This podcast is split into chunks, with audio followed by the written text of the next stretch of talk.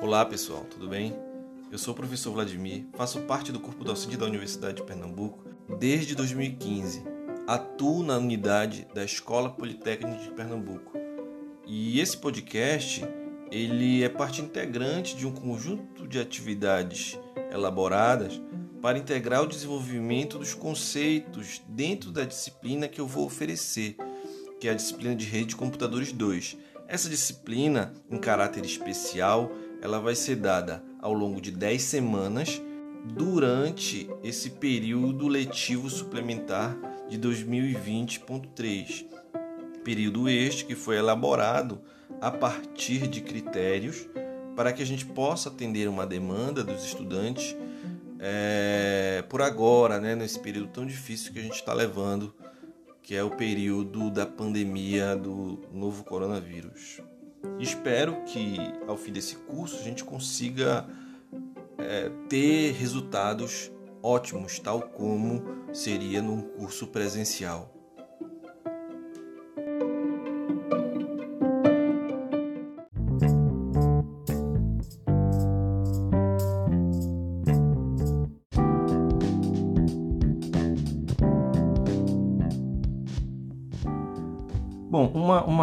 Coisa legal de, de, de se tratar é sobre as controvérsias aí da, da implementação do IPv6, tá?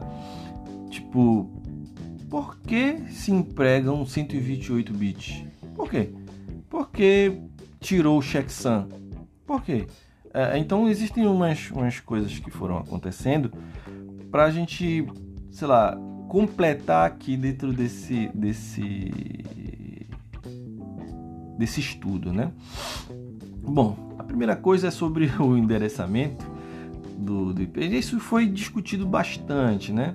É, ah, sei lá, vamos usar 8 bytes, 16 bytes ou 20 bytes. É, qual seria o ideal? Isso foi um debate extenso, né? A primeira coisa é, pô, 8 bytes é pequeno demais, então em poucas décadas aí uh, esse endereçamento ele ia se esgotar, melhor não usar 8 bytes. E a outra, uma outra opção era um 20 bytes, que isso era, digamos, previsto no modelo OSI, né, no, no protocolo OSI ali. É, se dizia os protocolos do modelo OSI, né, que, que poderia trabalhar com 20 bytes, só que era enorme esse endereçamento. Então, dentro dessa briga, fala assim, não, então beleza, vamos especificar para 16 bytes. E aí ficou 16 bytes. E é, além disso, né, é, se pensou, olha, é um número grande ainda, 16 bytes, porém, vamos tratar de pensar na organização.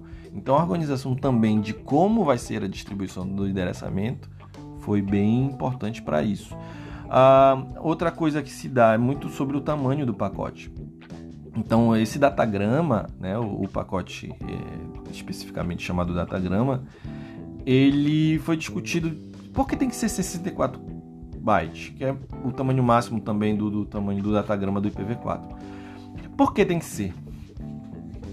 Isso foi uma discussão um pouco grande. Então, na época, né, se falava muito em supercomputadores conectados, fazendo processamento, e aí esses super, supercomputadores já enviariam direto, né, os cálculos seriam liberados diretamente da, rede e não armazenados em cache e depois enviados. Então se percebe que isso poderia é, é, atrapalhar né, é, o processo porque esses pacotes, eles então a cada ciclo de 64K, o computador teria que parar para enviar, né, para otimizar o transporte. Então isso traria um tipo de problema ali na, no processamento da informação. Então, ah, bora fazer um, uma, um pacote um pouco maior, bora tra tentar trabalhar com um pacote um pouco maior. Só que assim, quando começaram a fazer os, os estudos sobre pacotes maiores, é, esses pacotes maiores poderiam trazer grandes problemas, como grandes atrasos, até 5 segundos de atraso na rede. E isso é um atraso considerável, é infinitamente grande, né? É, é, isso aí poderia trazer problemas na hora de implementação. Então aí, é, a partir dessas discussões, dessas percepções, a solução foi manter 64 bytes como padrão. Agora, a partir dessa discussão, existe sim a possibilidade de enviar pacotes maiores. Lembra dos, dos, dos é, cabeçalhos de extensão? Você pode dizer, não cabeçalho de extensão, que o datagrama ele vai ser maior que 64K. E aí, pegando o gancho do que acontecia no, no Ethernet, que o frame tem um tamanho máximo e o, o tamanho, quando se trabalhava com tamanhos maiores, chamava-se jumbo frame. Aqui vão se chamar jumbogramas, que é o jumbo mais datagrama. Então você pode estabelecer ali e ativar no cabeçalho de extensão chamado hop by hop e tratar pacotes maiores que 64 bytes. Viu como é interessante, importante é, os cabeçalhos de extensão? Então, uma das soluções foram, foi resolvida a partir disso. A outra ideia é, cara, vão tirar o checksum. Vocês são malucos? Vocês são malucos. Agora vocês têm que pensar ali 94, tá? 95, que as aplicações não eram como as de hoje, tá? Então era um negócio de louco, assim, bicho. É, nem as aplicações e nem a infraestrutura da rede, tá? Não era, não era como é hoje. Então foi o bicho tirar o checksum não é a, a, uma ideia muito interessante. Então muita, muita gente comentava assim, é, vocês querem tirar o freio do carro. Vocês estão querendo implementar um protocolo como se fosse um carro sem freio. Vocês não pode fazer isso, não dá.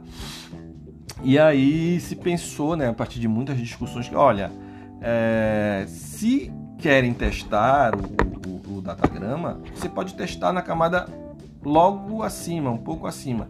Né? Então, é, vai estar recebendo os, os, segmentos. Então, TCP, por exemplo, ou o UDP também poderiam testar o segmento. Né? O TCP, principalmente, né? Uh, o DP não, não, seria adequado para isso, né? É, é, o TCP poderia testar. Então, as aplicações já poderiam nativamente prever que a camada de transporte trataria esses pacotes. Isso foi uma, uma, uma primeira coisa. A segunda foi que, a partir da análise dos datagramas na rede, se percebe a diminuição da eficiência do tráfego, porque toda vez que passa por alguma máquina o datagrama do IPv4, se faz o teste do checksum. Toda vez se faz o teste do checksum. Então, além de das, todas as outras coisas de roteamento, de, de enfim, faz o teste do checksum. E aí não, não é mais necessário isso, né? A própria aplicação poderia se comprometer com isso também. É, então a defesa trouxe vários argumentos e, e aí o pacote do IPv6 foi retirado, o, o checksum sem perda de, de problemas, né? Na verdade aumentou a eficiência da rede a partir da, da disso. É, a outra ideia era sobre o Hop Limits, porque você pensa, pô, vocês vão continuar trabalhando com, com esses 16 é, é, bytes aí e, e porque com 8 bits, né, com um byte só. Ou por que não aumentar logo isso aí? Bota, bota 16 bytes aí nesse negócio. É... Daí começou uma discussão. Pô, a gente vai aumentar. Lembra que o hop limit é o número de saltos no roteador. Então, se você aumenta mais bits, mais saltos o, o datagrama pode é, dar. Aí ficou pensando, pô, aumentar, cara? Mas se aumentar, significa que o pacote ele vai poder rodar mais pela rede. Não, mas porque a rede vai crescer muito e tal. E, e aí a galera que estuda grafo, que estuda é, transporte de, de informação, né? Ficou pensando, olha, Hoje em dia, a média são de 32 saltos. Então, um, um datagrama médio para de origem e destino, ele alcança em 32 saltos. Uh, dentro dessa discussão, se percebeu o seguinte: olha, mesmo numa rede mundial, ultrapassar 128 saltos não é que a rede está muito grande, é que a rede está mal planejada e há algo de errado entre os backbones internacionais que precisam ser urgentemente melhorados.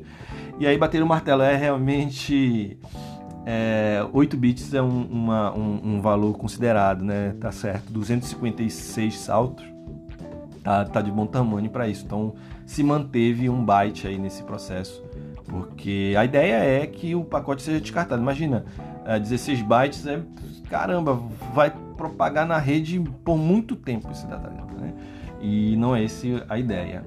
Ah, se fixou em um byte ainda o, o, o hop limit, que é o TTL equivalente, né?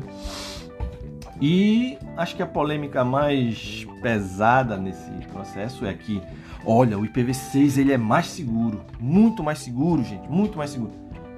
Olha, é, é, o IPv6, eu gosto de usar essa frase que eu vi é, numa conferência e tal, e eu vi que o pessoal usa muito, né? O IPv6 ele nem é mais seguro nem menos seguro.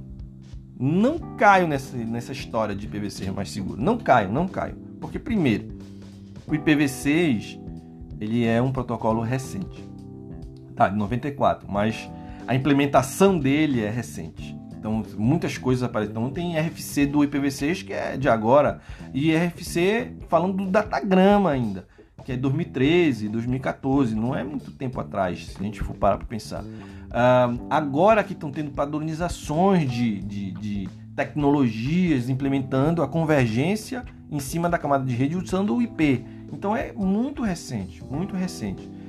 A gente não sabe quais são os, os, os, problemas de segurança dele ainda. A gente não sabe. Então ele nem é mais seguro nem menos seguro. A gente tem que pensar nesse processo. Bom, essa, essa história de ser mais seguro é porque na especificação do IPv6 ele diz assim: olha, a inclusão do IPsec é mandatória. E aí todo mundo, não, se é mandatória, significa que vem ativado por padrão. Eu botei na rede o IPv6, já tá com o IPsec. Não tá com o IPsec não, brother. Não tá. É... Quer dizer só que o protocolo, o datagrama, ele já está apto nativamente a possuir, mas não está ativado. É... Essa discussão, inclusive, sobre esse, esse processo se deu, ficou mais forte por conta da IoT, que eu já, já comentei, né? Os, alguns dispositivos não precisam ter isso na camada de rede. Outras camadas podem é, trabalhar com esse tipo de... E devem, né? Porque a gente vai ter um monte de dispositivo aí. Não é legal não ter segurança, tá? Não é legal. Nem para quem está trabalhando, nem para a própria internet. Porque um Raspberry eu posso usar para ataque de negação de serviço. Então, minha casa tem 10 Raspberry, posso usar esses 10 da tua casa, da minha casa, não sei o que. Quando vê, tem 10 milhões de Rasp aí fazendo ataque de negação de serviço em algum servidor e você não vai conseguir jogar ali, nem vai acessar o Netflix, não vai conseguir fazer nada. Então, façam projetos levando em consideração segurança, mas não usem o IPsec no seu dispositivozinho, senão vai consumir memória e, e bateria e energia. Bom, uh, então não, não vem de fato por não e não, não caiu nesse mito aí de ser mais seguro. Cara, lembre-se, lembre-se por favor, protocolo está sendo empregado de modo recente. Ainda vamos descobrir outras vulnerabilidades desse cara. Inclusive existe uma, um, um, uma força-tarefa para estudar só vulnerabilidade do IPv6. É, e a partir de vários, várias considerações, eu sempre digo que, bicho, a internet é embrionária. Não tem quem faça eu mudar essa, essa minha opinião ainda, né? Sobre uh, ser embrionário. Eu sempre digo assim, mude minha ideia se você puder, se você conseguir tal. Porque é isso, bicho, é isso. Não tem, não tem como se pensar ainda né, a partir de vários conceitos que, que a gente vem abordando. A, a, ideia também sobre a compatibilidade na época, 94, 98, ser, ah, o, IPv, o IPNG na época, né? Ele ia ser compatível ou não? Compatível ou não com o IPv4? Então a ideia não, olha, não vai ser compatível porque assim obriga todo mundo a substituir. Qual é o problema disso? O problema disso é que não dá para substituir de uma vez tudo. Não tem como substituir de uma vez tudo. Nem naquela época, muito menos hoje em dia. Aí falou, não, beleza, mas o pessoal vai substituir. Vamos, vamos criar algumas técnicas aqui para fazer é, o IPv6 durar um pouco, o IPv4 durar um pouco mais e a galera vai implementando.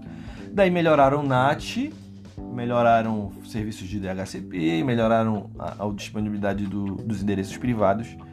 O problema foi que isso atrasou a implementação, que era para ser no, no, no, meio dos anos 2000. Até hoje, a gente ainda está em 30% no mundo de PVCs.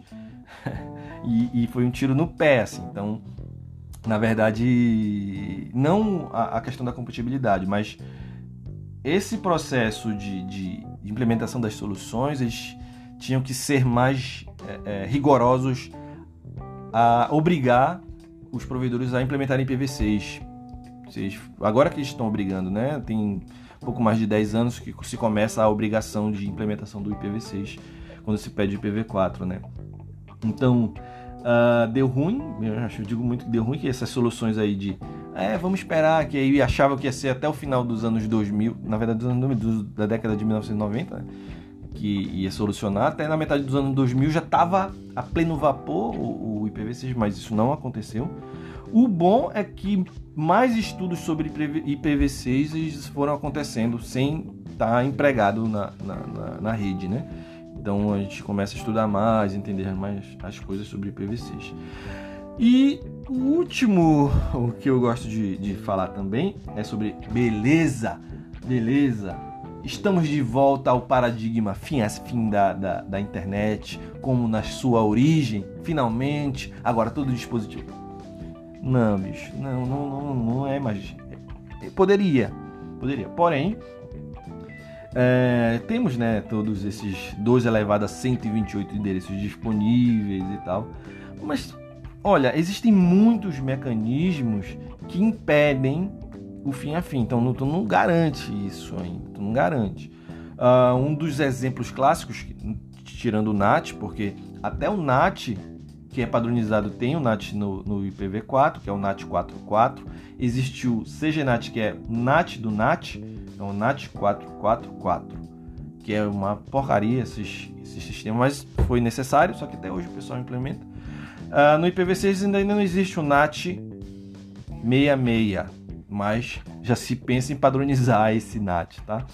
Uh, mas existe o Firewall. O Firewall é uma ferramenta poderosa aí para segurança de rede e é implementado. E o Firewall ele destrói aí o, o fim a fim, tá? É, impede, ele, ele impede de modo pleno o paradigma fim a fim voltar, tá certo? Uh, hoje em dia se, se faz inclusive um NAT chamado que é uma outra especificação do CGNAT, que é o NAT 44 mais um NAT 64. Tá? Então eu faço duas conversões ali para ter o endereço IPv6 rodando uma, um endereço IPv4.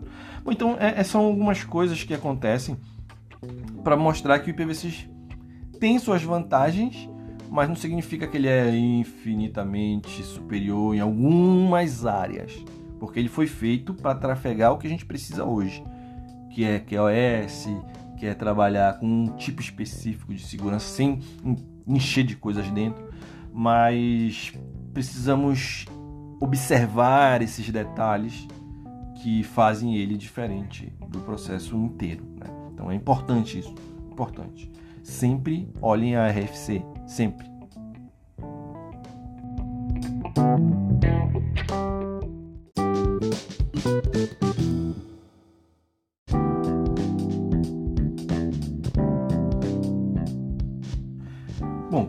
Dar sobrevida ali ao IPv4, e eu já disse que foi um, tiro pela culatra o que aconteceu, né? Porque se imaginou que não, não precisa obrigar a implementação do IPv6, que as pessoas vão implementar, as corporações, isso não aconteceu.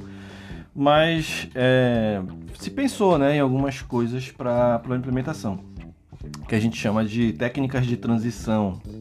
Então as técnicas de transição elas se subdividem em três grupos grandes: a pilha dupla, túneis e tradução de endereçamento. Então, a, a primeira coisa sobre esses três processos é que cada uma dessas opções ela pode trabalhar de modo stateful, em que mantém tabelas de estado, ou seja, é, é como se fosse uma, uma configuração rígida. Então, o teu, a tua máquina pode ser por endereço físico, por endereço lógico, já é estabelecido uma mudança ali, né? Então já, já tem um par específico. Tu, IPv4, para um IPv6 ou IPv6, que é o mais comum no host, para IPv4 na, no núcleo da rede, né? Então já tem uma tabelinha montada para isso, para fazer esse tipo de, de, de transição, né?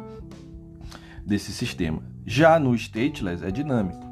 Então sempre que eu precisar entrar na rede, é, eu vou ser configurado a, a, a, de forma dinâmica ali o meu processo. Então é, é dinâmico esse, esse aparato. Essas consequências, né? Consome mais CPU, então se eu começar a aumentar muito a rede, começa a ser complicado, então a gente diz que não é escalável esse tipo de processo, tá? Ah, então posso trabalhar tanto stateful quanto stateless, né?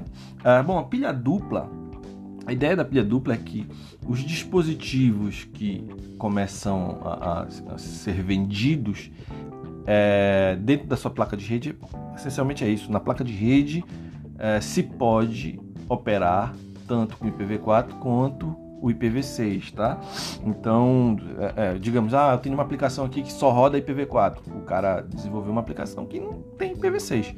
Mas se a placa de rede tem esse, é, a pilha dupla, o próprio protocolo ele é encapsulado dentro do, do, do IPv6. Ou então, se tu pode ser o inverso, que é mais comum desenvolve uma aplicação que só roda IPv6, mas a rede é IPv4.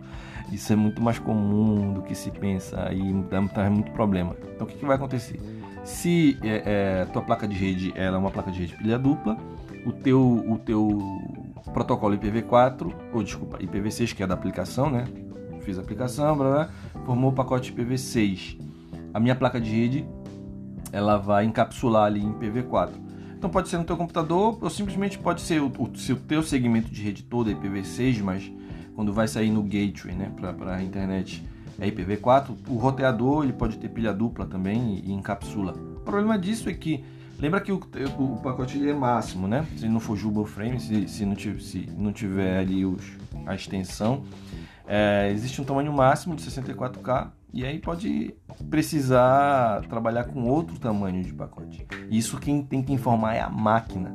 Então a máquina vai descobrir a partir do protocolo é, de um protocolo multicast, né, que é de descoberta de, de, de do tamanho ali da, da, da, propagação da informação, né, o tamanho do pacote que eu posso mandar, que eu vou dizer, ó, velho, eu vou ter que mandar um pacote um pouco maior.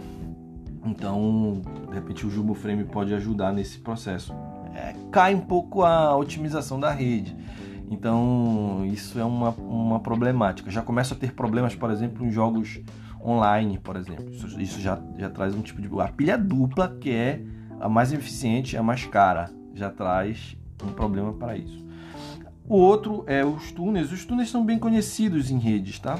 Então se faz túneis já há muito tempo é, é, dentro dele. E um dos mais antigos é o GRE, inclusive. Até a Cisco que desenvolveu, se eu não me engano, foi a Cisco que desenvolveu o GRE. Que essencialmente cria um túnel entre origem e destino. E o pacote ele é encapsulado dentro de outro pacote é, pode ser criptografado ou não. GRE não é criptografado, mas pode ser criptografado. Então existem vários tipos de túneis é, é e cada túnel tenta otimizar esse processo, né?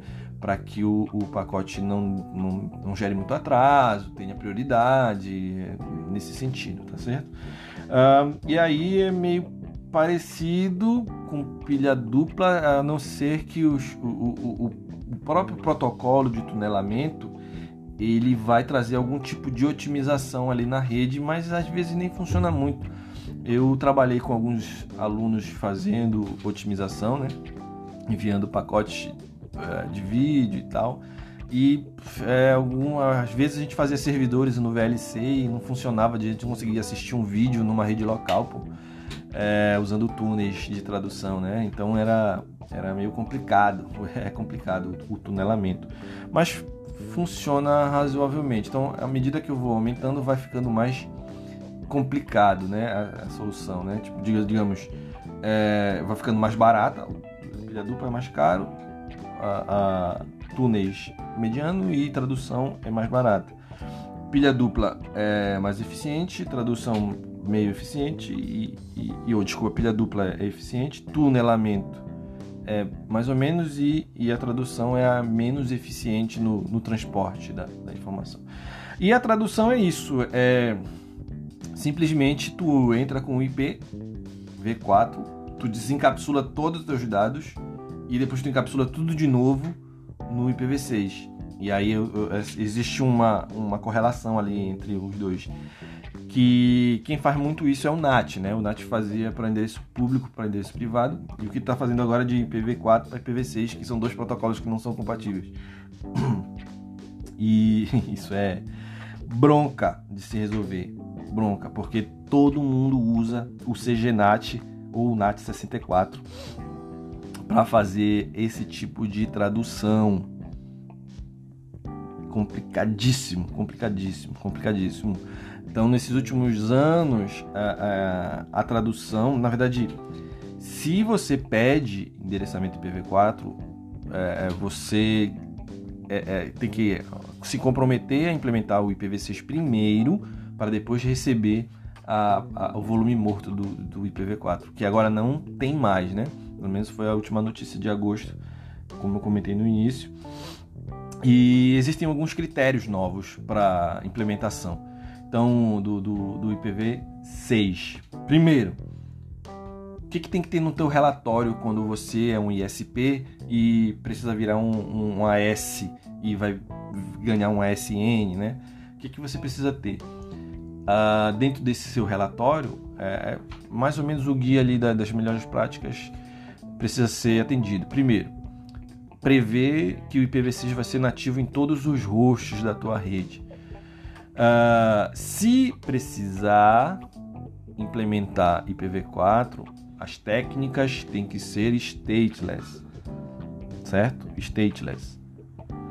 Outra coisa, evitar técnicas que prolonguem o IPv6, como o CGNAT. O CGNAT prolonga, então é meio que se tenta proibir a utilização. Outra coisa, adequação topológica da rede. Então, onde é que vai ter o IPv4? Não pode ser em usuário, tá? Não pode ser em roteadores muito próximos do usuário também. Tem que ser mais no núcleo ali, de repente, na saída, se precisar e uma maturidade técnica, mostrar que os teus equipamentos são IPv6, que tu conhece o roteamento IPv6, que tu vai trabalhar de forma eficiente na rede. Então isso é muito importante dentro desse processo, muito, muito importante, né? Isso é, que vem acontecendo nos últimos anos vai trazer uma facilitação é, é, não só para o desenvolvimento da arquitetura de rede, mas para o desenvolvimento de aplicações. Porque muita aplicação simplesmente não vai mais rodar em IPv4. Ah, por quê? Porque vai estar proibido? Não, é porque o IPv4 não tem suporte para essas coisas. A gente faz milagre. A gente não, eu nunca fui desenvolvedor do IPv4, nem implementador assim, mas o IPv4 faz milagres, é feito milagres, são feitos vários milagres para que as coisas que a gente tem hoje rodem no IPv4. O IPv6 vem para solucionar esse, esse, essa gama de coisas, né? Apesar disso, nas controvérsias existem pontos importantes de, de se compreender para quem vai operar ali, né, redes IPv6 futuramente, tá certo? É, uma coisa que eu, que eu gostaria de comentar sobre, sobre o, o, o NAT64, CGNAT, é que muitas vezes simplesmente os jogos não funcionam, né? Acho que eu já comentei que o, o, algumas plataformas de jogos online simplesmente não funcionam e uma foi uma das coisas que descobriram algumas operadoras aqui no Brasil foram descobertas que elas implementavam o CGNAT e diziam que não implementavam, né? E aí foi um era um rolo muito grande. Até hoje é assim. Se você tiverem problemas, denuncie, denuncie, exponham, é, porque hoje as operadoras são obrigadas a implementar IPv6 e meio que são meio que eu digo porque não existe uma lei, né? Mas hum, são proibidas de implementar o CGNAT também na rede. Quando o registro BR ou o NIC BR sabe dessas coisas, elas dificultam a entrega de endereçamento, essas coisas, até a adequação da rede. Por isso que é importante, tá? Então é isso sobre as técnicas de transição e é importante é, se perceber equipamentos nativos, é, observar os pontos importantes aí do, do IPv6. Por isso que a maturidade técnica é muito importante.